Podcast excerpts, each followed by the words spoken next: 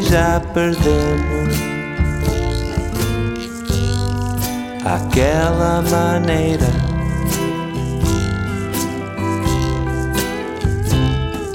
E eu, acabado e triste, eu já não posso. Com palavras de faca,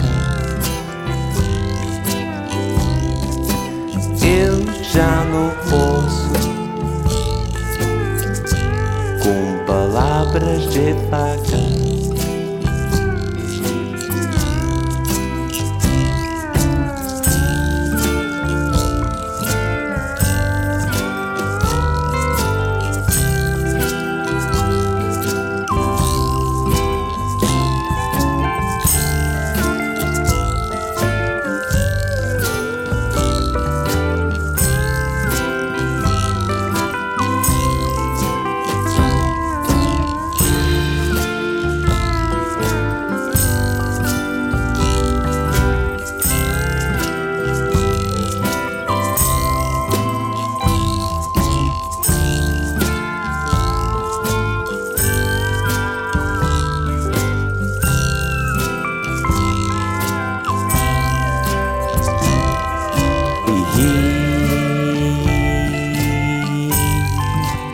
Rita Ritinha.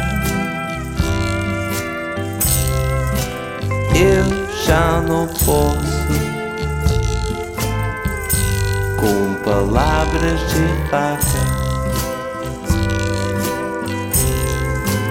Eu já não posso. Com palavras de faca Eu já não posso com palavras de faca. Eu já não posso com palavras de faca.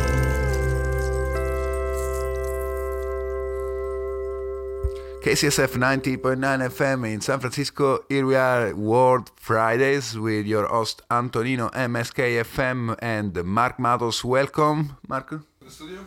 Thank you. Thanks for having me, Antonino.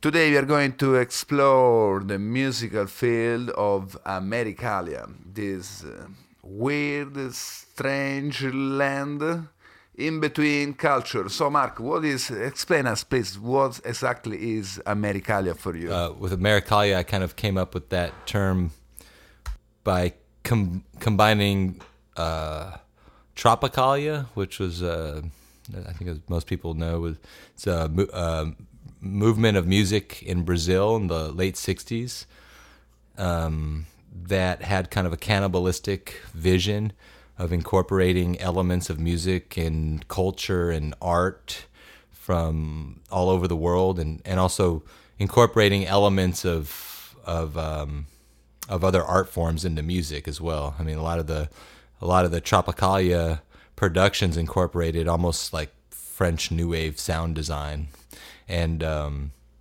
so kind of combining that, and then with with Americana, which I think is is um, you know being born in America and and and uh, kind of the lineage that I came out of. But because my parents were from Portugal, I also had a uh, a, uh, a pull towards Iberian music and African music. My father lived in Africa for a number of years, so I, that's kind. Of, it's kind of a mutant mix. Incorporating so this different culture and like eating themselves, Yeah, like exactly. And, and, and, and also like feeling that like you say the the Americana, so like you, maybe you mean the folk. Uh, Yeah, the kind of the the the tradition of American folk rock and roll music. You know, the the that very specific to to this country, but because and and I've I've very much, especially with my old band Campo Bravo, I think came out of that lineage. But as as I progressed into Os Beaches and into um, you know this uh, new chapter in my musical life, I began to incorporate and and um, celebrate all of the things that were part of me. So whereas I was really focused early on on American uh, rock and roll music from the country and folk tradition.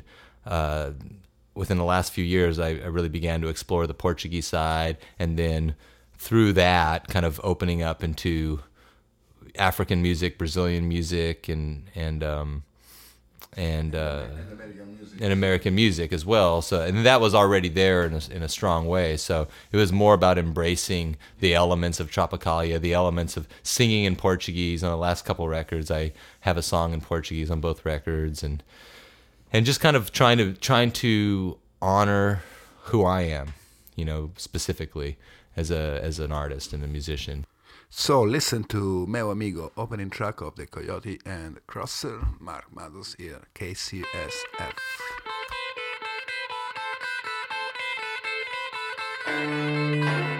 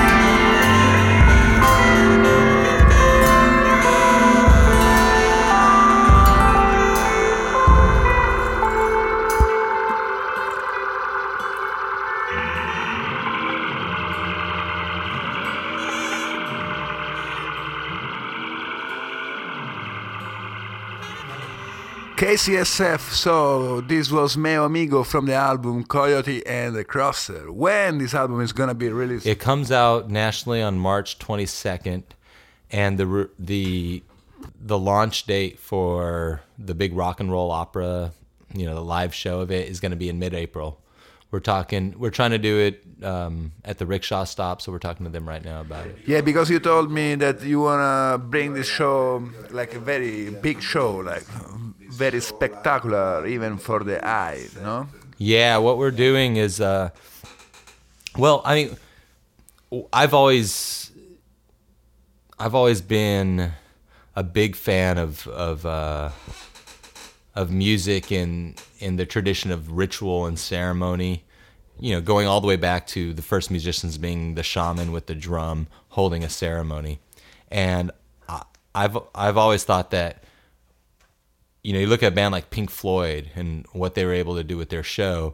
In a way, they were holding this new ceremony. You know, rock and roll became the new ceremony. You know, ecstatic dance and people in this frenzy, this Dionystic, you know, Dionysian like frenzy, and um, and so I, I, I really wanted to explore that idea and wanted to explore putting something into the show, like really making the show a show you know, and and uh, and and a, a ceremony, not just like a f- giving it symbolism and giving it creating kind of a non a non-ordinary reality, adding elements, putting on a big show. Essentially, is what I'm talking about. But so we.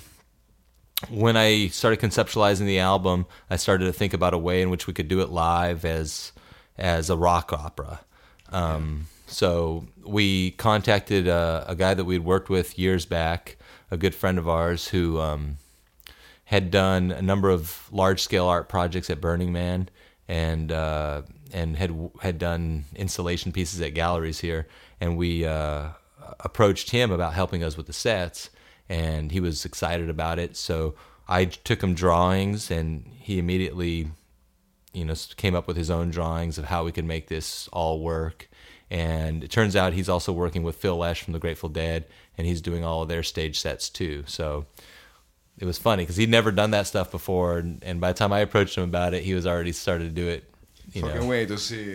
Yeah. Uh, you're gonna keep us posted. Oh, absolutely. I'm gonna it, you know check out the website markmatos.com.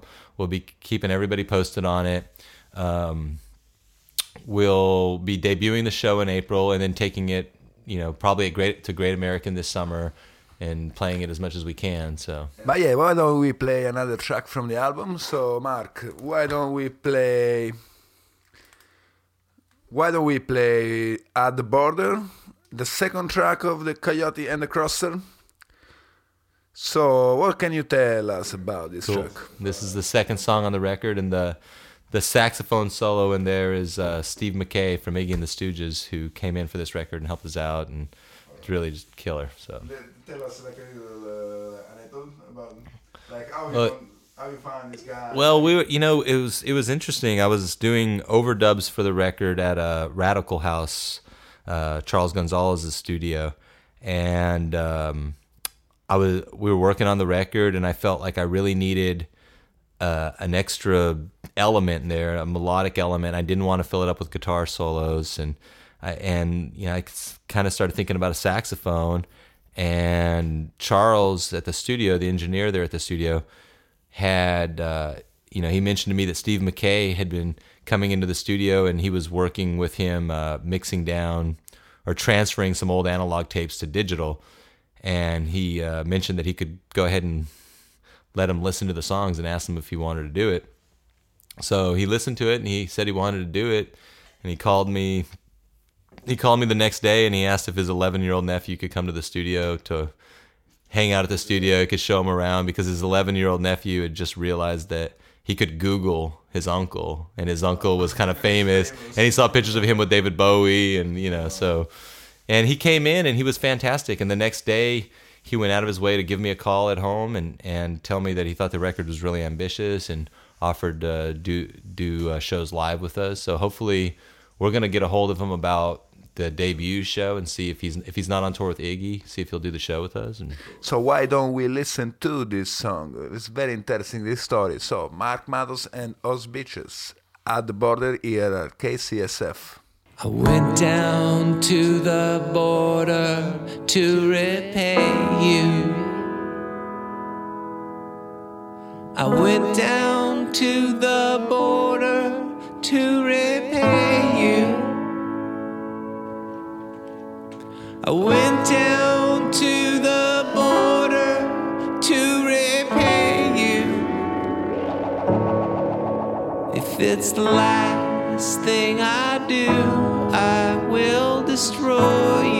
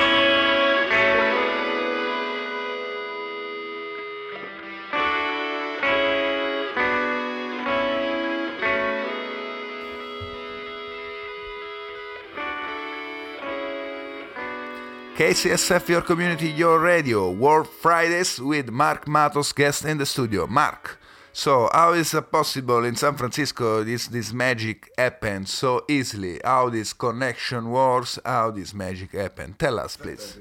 Yeah, it is definitely a very fertile musical scene, and it's it's also very uh, there's a there's a number of different scenes and different things happening within the larger ecosystem of the Bay Area. So it's not like I've lived in towns like when I was living in Tucson, where the music scene was very much um, there was essentially like one kind of music. I mean, there might have been other ones, but there was one music scene that all the papers talked about that you know we were all kind of involved in this downtown music scene and we everybody knew each other here in san francisco there's there's a lot of different kind of things going on and there and they they kind of come together and and there's little there's always some connections like that that connect them all together.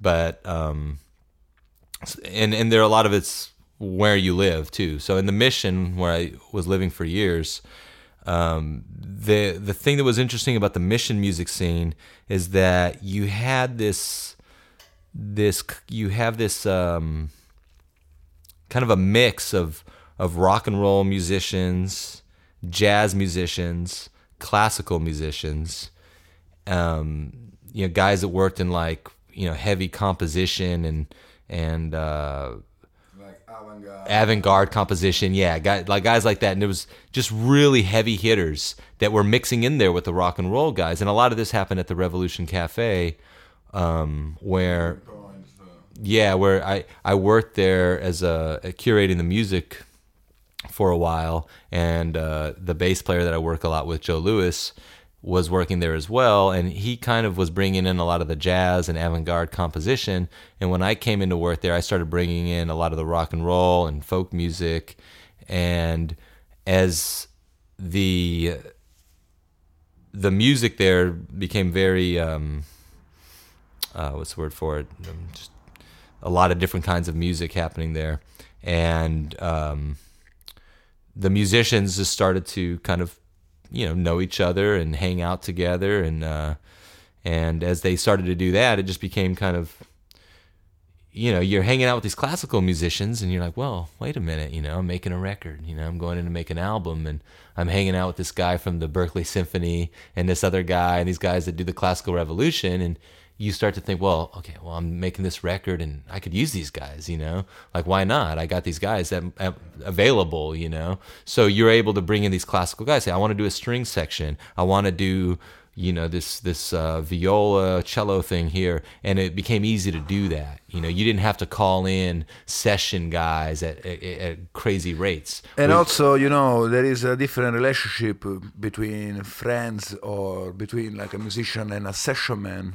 Exactly, Yeah, it's different. exactly. We had a relationship. Yeah. There is no stress. There is no, yeah, just one hour. Like, exactly exactly so what we began to do is is build relationships and relationships that were based on on uh, musical comradeship and and friendship and so we weren't like um you know held to you know bringing in a guy at some crazy rate for an hour and trying to get something out of him. It was more like come in the studio hang out with us let's listen to this and throw you at some tracks. And and um and i you know i started to you know work with different different people in these different genres. And uh, a lot of musicians in, in the mission did. And i think that's the great that, that's the my favorite thing about the music scene in the mission is that those scenes all mix up and they- sounds like what you are doing with your current project called Family Folk Explosion. Yeah. Well, the the family Tell folk us. explosion is a concept that I that I um, that I had about a year ago. I guess I started it, and the idea was that it would be instead of a band, it would be more of a celebration of community. It would be more of a it's a community. I always called it a rock and roll community center of the spirit. You know, but but the idea would be that we would do these whole nights, this kind of rock and roll road show, and that I would build a band that was kind of a house band out of the the people from my different bands and from the community, and that throughout the whole night we would have different special guests and they would come in and, and sit in with us, and we would collaborate in a way that was kind of loose and a way that um, it was kind of allowing the audience to check out a community of musicians having fun and just playing music together and not something like okay now you're going to go see this band. We're super rehearsed and we're going to give you this exact thing.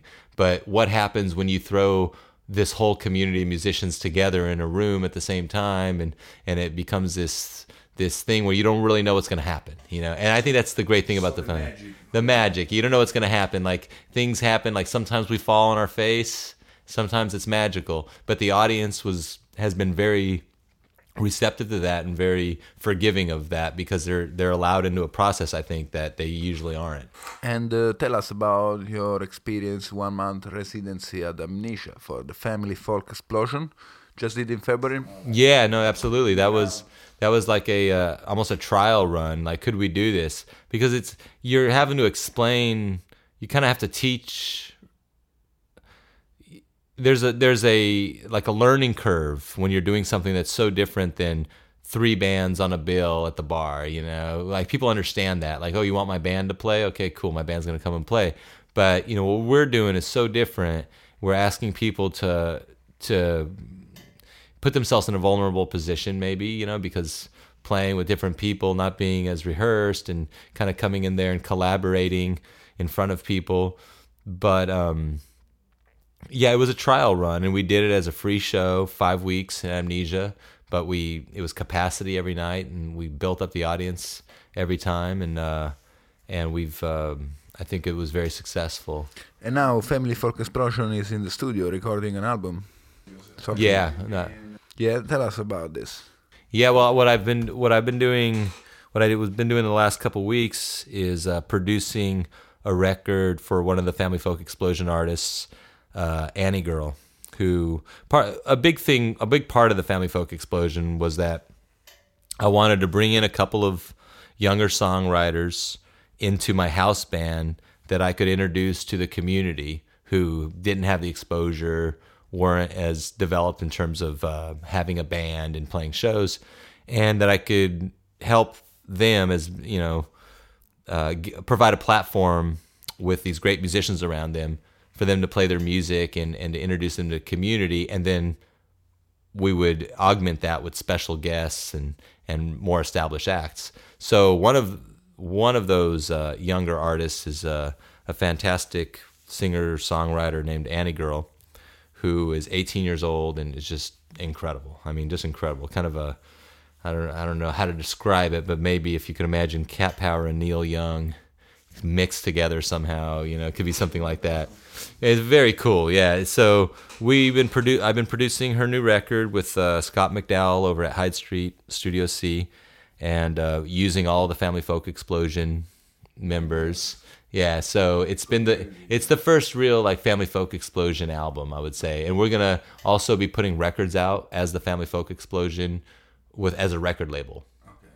So it's kind of a it's going to take on different forms. We'll put out records like that. We'll do shows that are like Family Folk Explosion presents.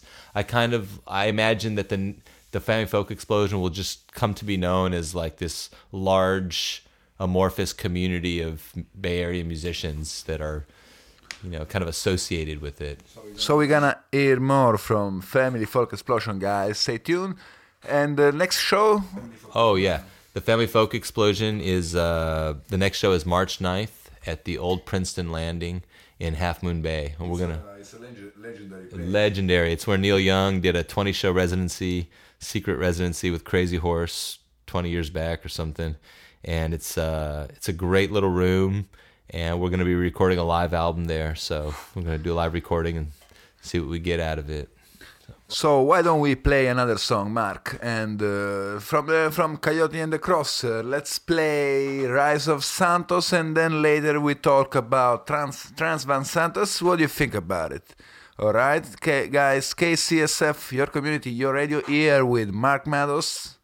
Check this out, Rise of Santos.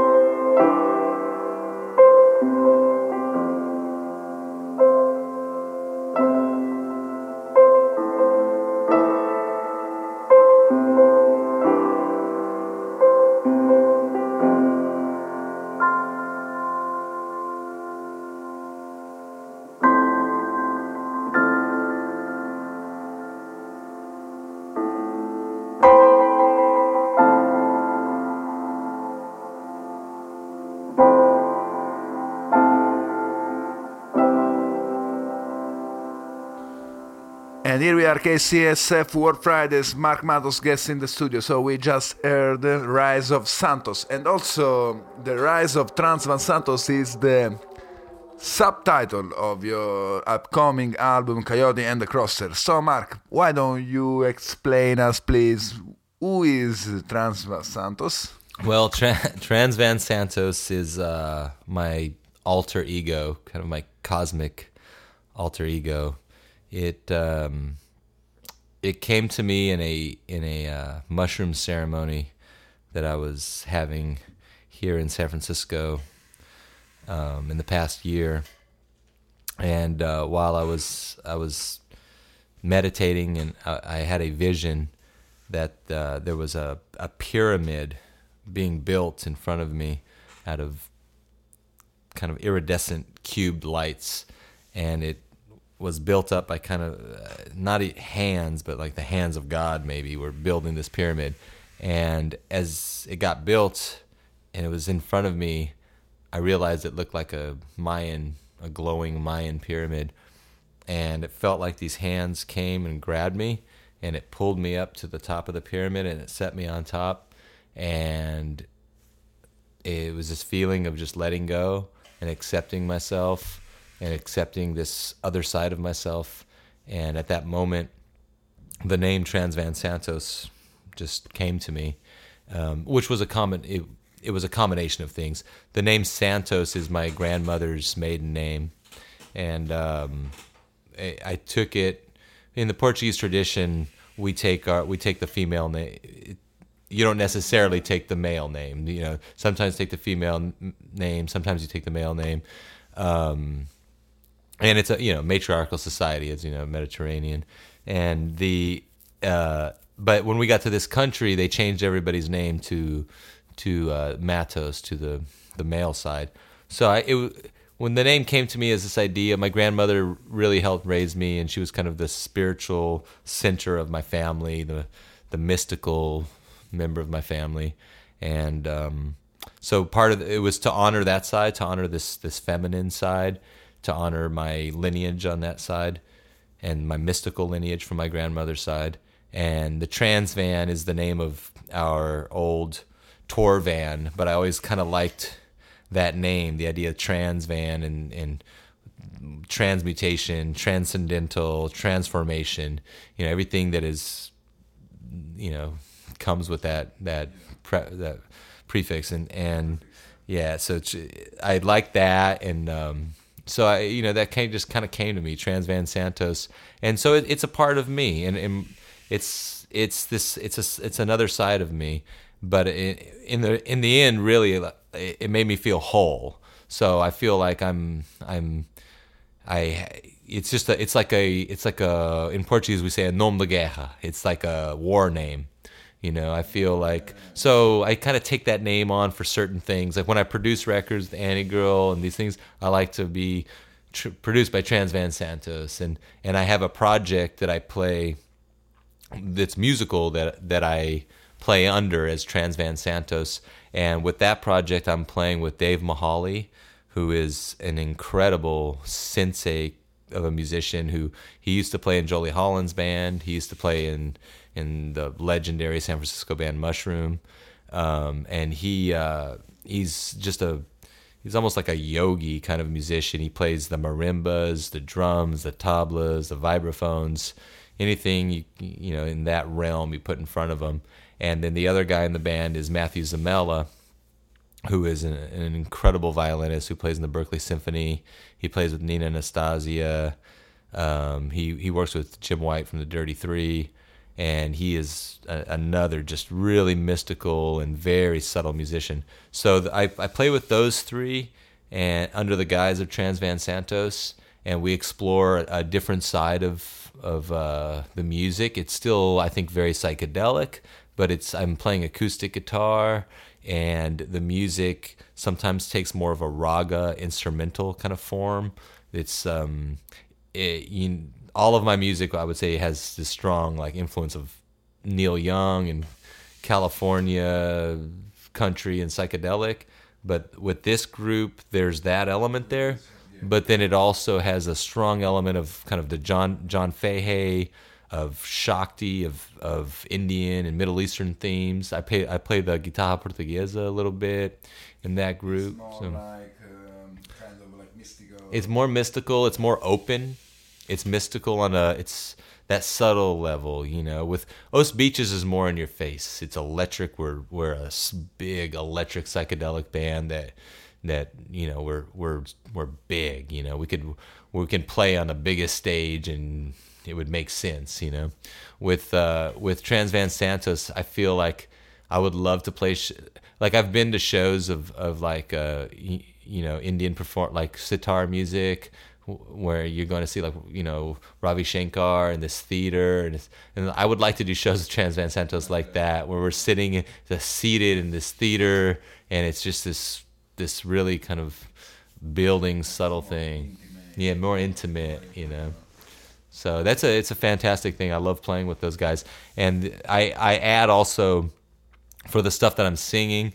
I generally have uh, my partner, the and beautiful singer um, and poet uh, Nora Toomey, who plays under the guise of Pony Girl Crowley with us, and also Annie Girl will come in and sing with us as well. So I add in a little bit of the of the um, female backup singing, which I think just accentuates the, that kind of mysticism with, especially with those two women who are very mystical. Any upcoming show? You know, right now it's I've been concentrating so much on Family Folk Explosion, and they all play with me in that group as well, and in and Os Beaches. But I, I put in some calls today, and and uh, I'm looking to with Trans Van Santos. We've been um, I think we're gonna we will be playing some some real shows coming up. But w- what we do a lot is. Um, you'll find us on a night that you don't even know we're going to be there and we're at the revolution cafe or you know things kind of like these intimate kind of settings and and uh, a lot of it's been happening like that And uh, your next show, like with those beaches? Os Beaches Saturday night Berkeley yeah. Starry Plough So, okay. and after the and that's the last warm up before the big release or the big uh, debut of the rock opera so Yeah, so it's kind of uh, the, yeah it was what I did was I No, but yeah, you, you wait the, the new album. Yeah, uh, what I wanted to do is bring. I wanted to bring the band. The band hadn't. We added some new members, and uh, we the band hadn't really been too active in the past year. So what I wanted to do was bring bring the band back together with the with the two new members that we have, and Joe and Joe, my rhythm section, the Flying Jays. Bring them together, get a re- get a rehearsal in, and then do three shows in a week couple weeks, and just see where we're at. You know, because uh, with us being such a a live band, I, that's the best way to get a get a feel of where we're at. You know, you rehearse, but then you get you play live and you have a better idea. So after three shows, I'll have an idea. I'll know exactly what we need to do. We'll go in. We'll kind of boot camp rehearsals, and and we'll be ready to go. Yeah, because uh, you know you have a good experience with uh, live performance and band, Yeah. so it's like to balance the band members, the new members, like you said, no? Oh, it is. No, a, a band is a relationship. It's it's like having four girlfriends or five girlfriends, you know, and trying to manage that. Yeah, it's um, and I really believe that it, it is alchemy. And also, you were talking about um, like the concept of slow touring, Yeah, like absolutely. instead of uh, like hit and run one city one night, uh, the other city the other night, but like focus more on the community and stop in the area and uh, spread your Yeah. message. me- Yeah, spread yeah. your- Well, for me, after years, uh, you know, I'm I'm 37 at this point, and I've been in this game, I guess, about 17, 18, 18 years, playing live shows in clubs and and going on these on these endless cross country tours where you know you're playing one night and then you taking off the next day and you you know get into town at 6 p.m. and play a show and then you party and then in the morning you take off and everybody drives for eight hours and then you do it again. I, I started to feel that that model did, just wasn't working for me and I and I started to question the model.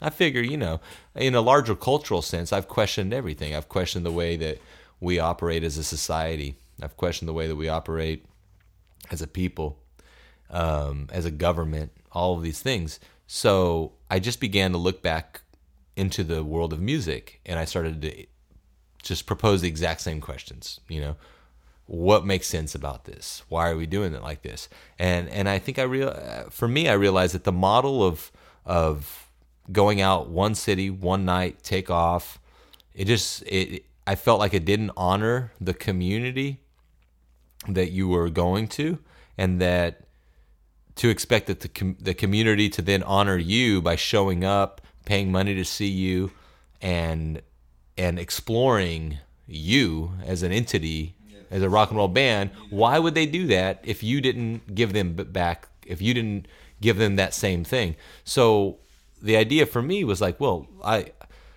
why don't I just go into this uh, community like Tucson or Los Angeles or Seattle or Portland and go there and stay there for a few weeks, stay there for a month, play some shows, you know, get some shows, but just kind of hang out there or in a region and and do a combination of playing concerts, recording with friends, meeting new people, playing at dinner parties, you know, hanging out and just building community. So it really was this idea that if I honor the community and I really dig it and I, I'm in a community hanging out, playing with musicians and, and doing things that the community, that I would become part of the community and the, and the community would become part of me.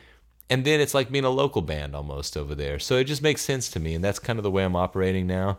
And, um, you know, look at if if the record takes off and all of a sudden, you know, it's it makes sense to go on a tour where we have that kind of audience and we go one city here there, then maybe it makes sense. But but right now with where I'm at in music, it makes more sense for me to spend more time in less communities. Yeah, and just really build community. So I feel like I have a community in San Francisco and Oakland. I have a community in Tucson. I have a community community in Los Angeles. I have a community in Portland, community in Seattle, and uh, right now I really want to concentrate on those those places. I I I want to put on Coyote and the Crosser in all those places, you know, and and I will. So, um, and also n- not just with Coyote and the Crosser, but the also the idea of the family folk explosion, because the the slow touring idea crosses into the family folk explosion idea with the idea that if I have a community of musicians in all of these cities, then I could go to Los Angeles and I could do a family folk explosion residency in Los Angeles and I'll have some of my San Francisco musicians who want to come down and be part of it and I'll have a, LA musicians that I know, and they'll be part of it. And the whole thing can kind of be malleable and be different everywhere that it is. And what I'd like to do is start recording, spending a month in a community, renting a house, setting up recording gear, interviews, film, and just have a uh, one month of us just playing music, recording music, meeting new musicians, and recording it all. And then at the end of that month, that would be the album. It would be a journalistic kind of ex- exercise almost.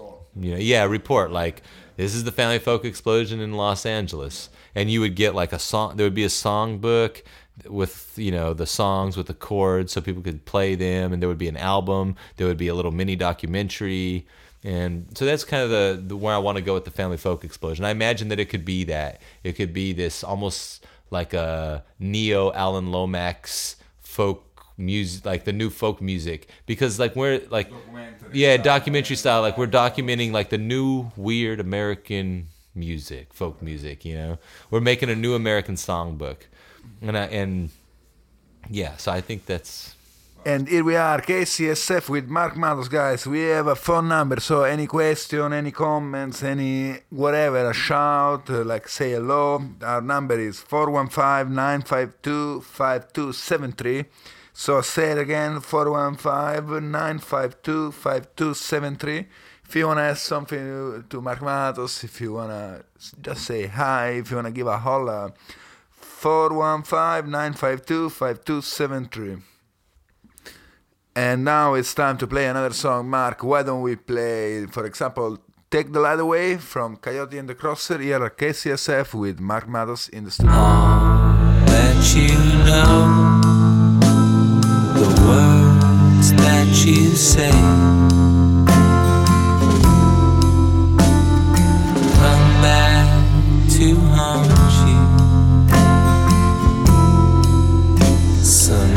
some acid filled day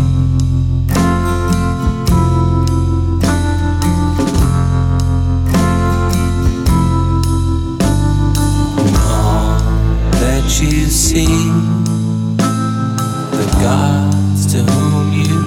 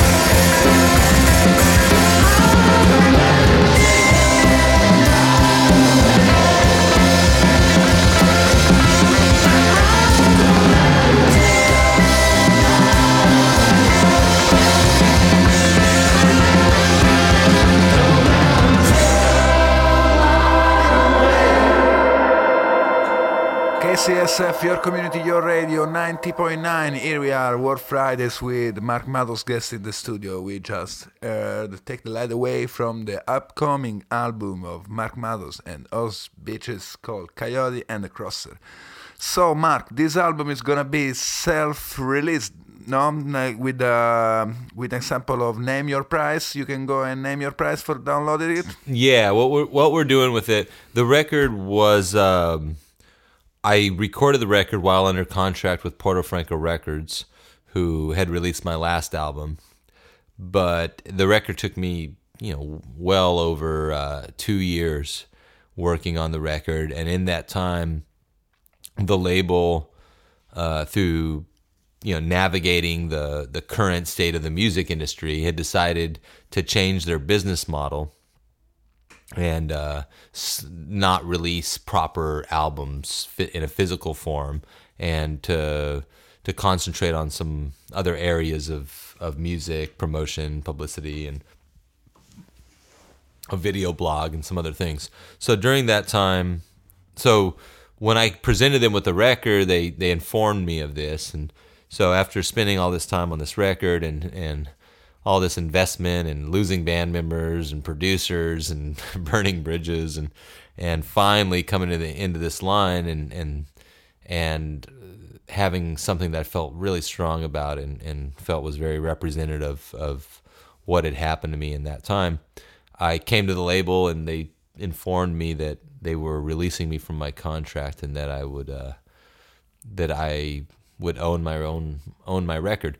When they told me that, the initial mm, when they initially told me that they had dropped me or they were they were releasing me from my contract. Of course, I was a little, you know, yeah. You, the first reaction is like you're being rejected. You know, I mean, here I am. Pre- presenting them with the best record of my life and the interns at the office at Porto Franco were just ecstatic about it. I mean, they, and one of their interns, Adam, Adam Williamson, was just, I didn't even know the guy, and he was calling me the next day, just, you know, really into the album. So I, I, I really felt like this was going to be, um, you know, something that we could sink our teeth into the band and the label together. But when I went in there, they they informed me of uh, what was happening with the label and the shifting in business model, and they released me from my contract. And after the initial shock, I realized that I had my own record that I didn't know it, owe anybody on it. I didn't owe any money, and all the money that the label had put into it, they had just crossed it off. So essentially, when I looked at that, I thought, well, if we don't have to pay the record label back on this, then why don't we just pass that on to the fans? I mean, what I what I decided to do with it, and, and this is we certainly didn't make this up. A lot of people are doing this, wooden ships and and Radiohead, two examples. But we just decided to do a pay what you want, you know.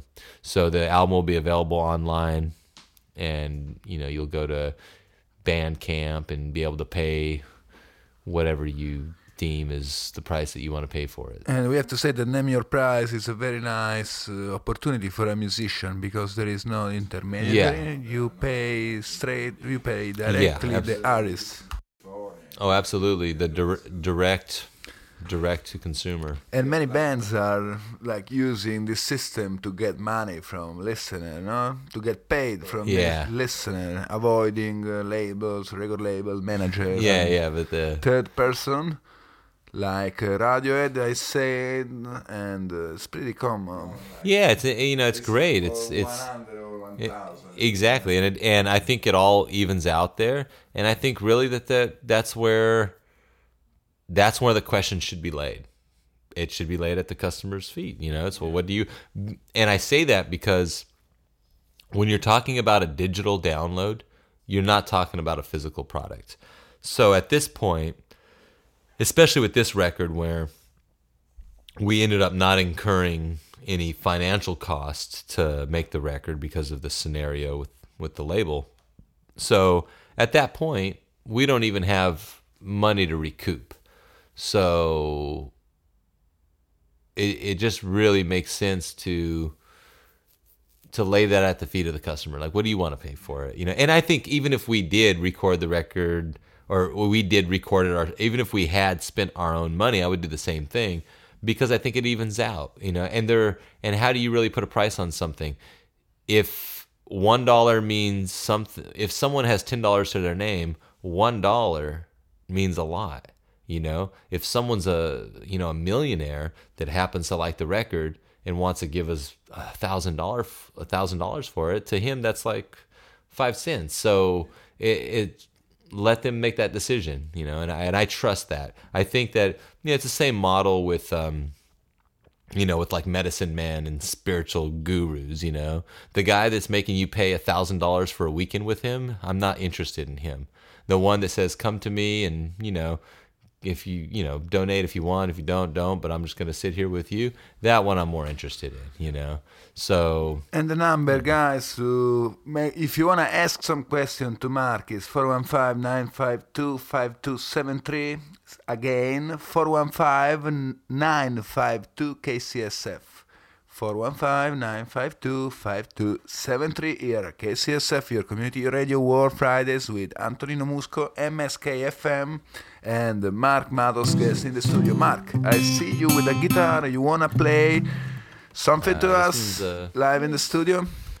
unrecorded kind of a newer one called mysteries revealed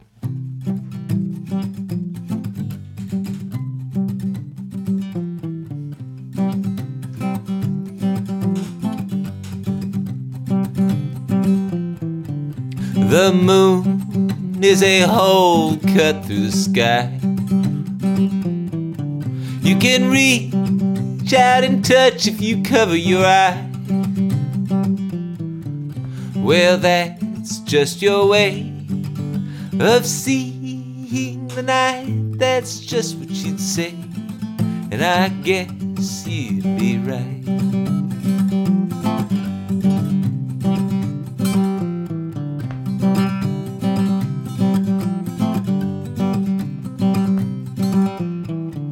Well, it's not that I'm wrong, but sometimes I get sad.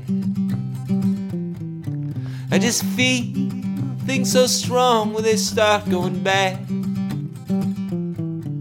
When magic is stripped, like coal from the world, I tripped and I slipped, and I lost my girl.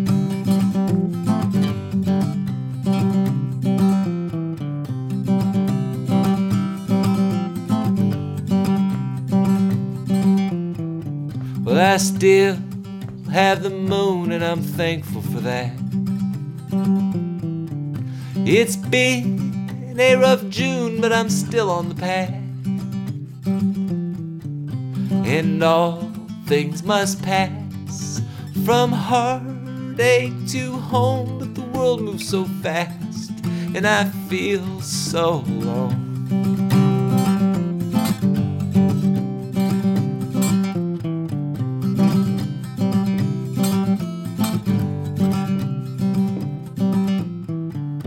The spell has been cast, it's all set in stone.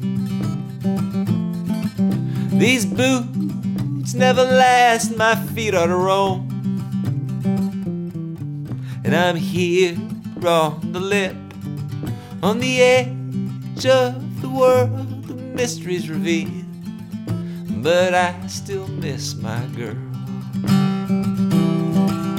I'm here on the lip, on the edge of the world, the mysteries revealed. But I still miss my girl. Oh, that's beautiful, Mark. Thank you, here. KCSF live performance. Mark Matos.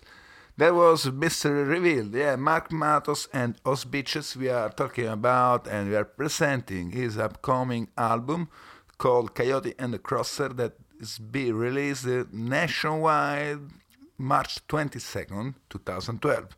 So Mark, uh, let's wanna play another song uh, while we are here ready with the guitar. I could, yeah, absolutely. What am I? Uh, let's see here. Oh, I got one. This is another new one.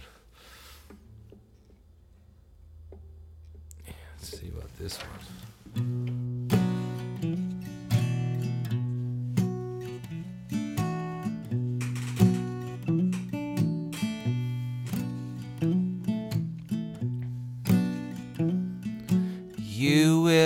Find your way.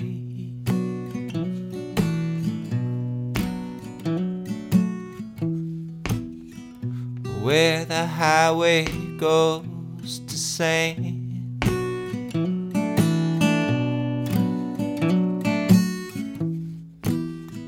Where the ocean takes your mind. Sun dances on the line.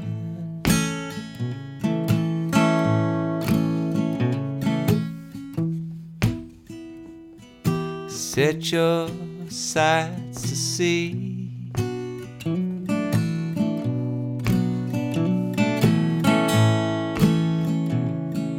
Set your sails for me.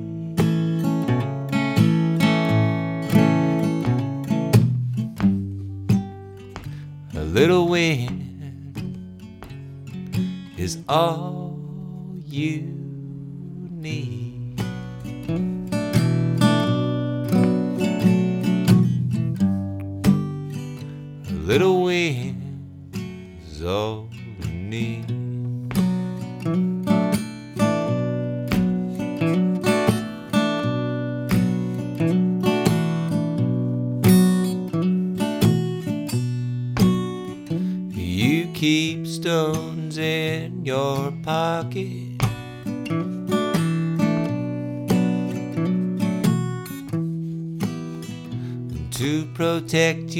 from this noise.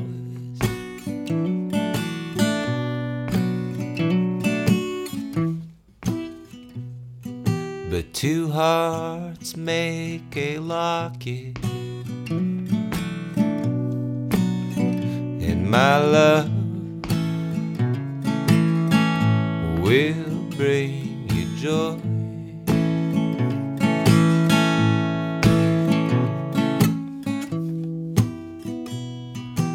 Set your sights to see.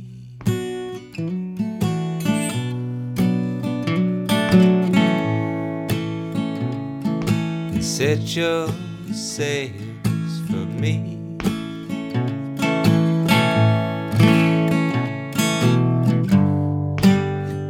A little wind is all you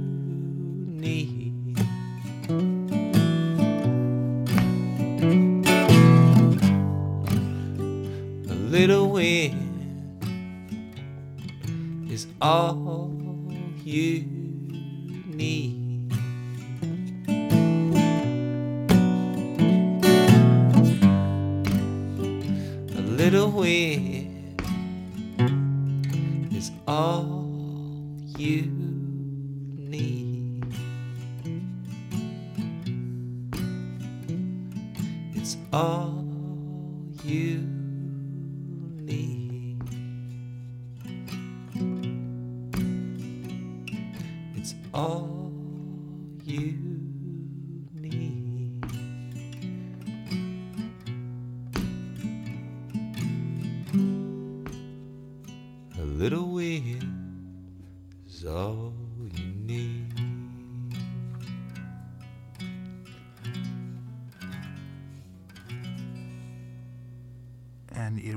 KCSF. So beautiful. Thank you, Mark. Thank you for being here.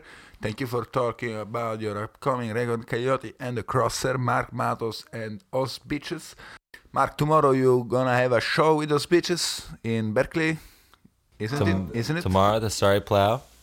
And then beyond that, the Family Folk Explosion, March 9th at the Old Princeton Landing in Half Moon Bay. That's a Friday night, so make a trip if you can. It's going to be a lot of fun. And check out your website. check out my website, uh, markmatos.com. markmatos.com, and you can check us out on Facebook, Twitter, at Os Beaches. And um, thank you to KCSF and thank you, Antonino. This has been fantastic. Thanks so much.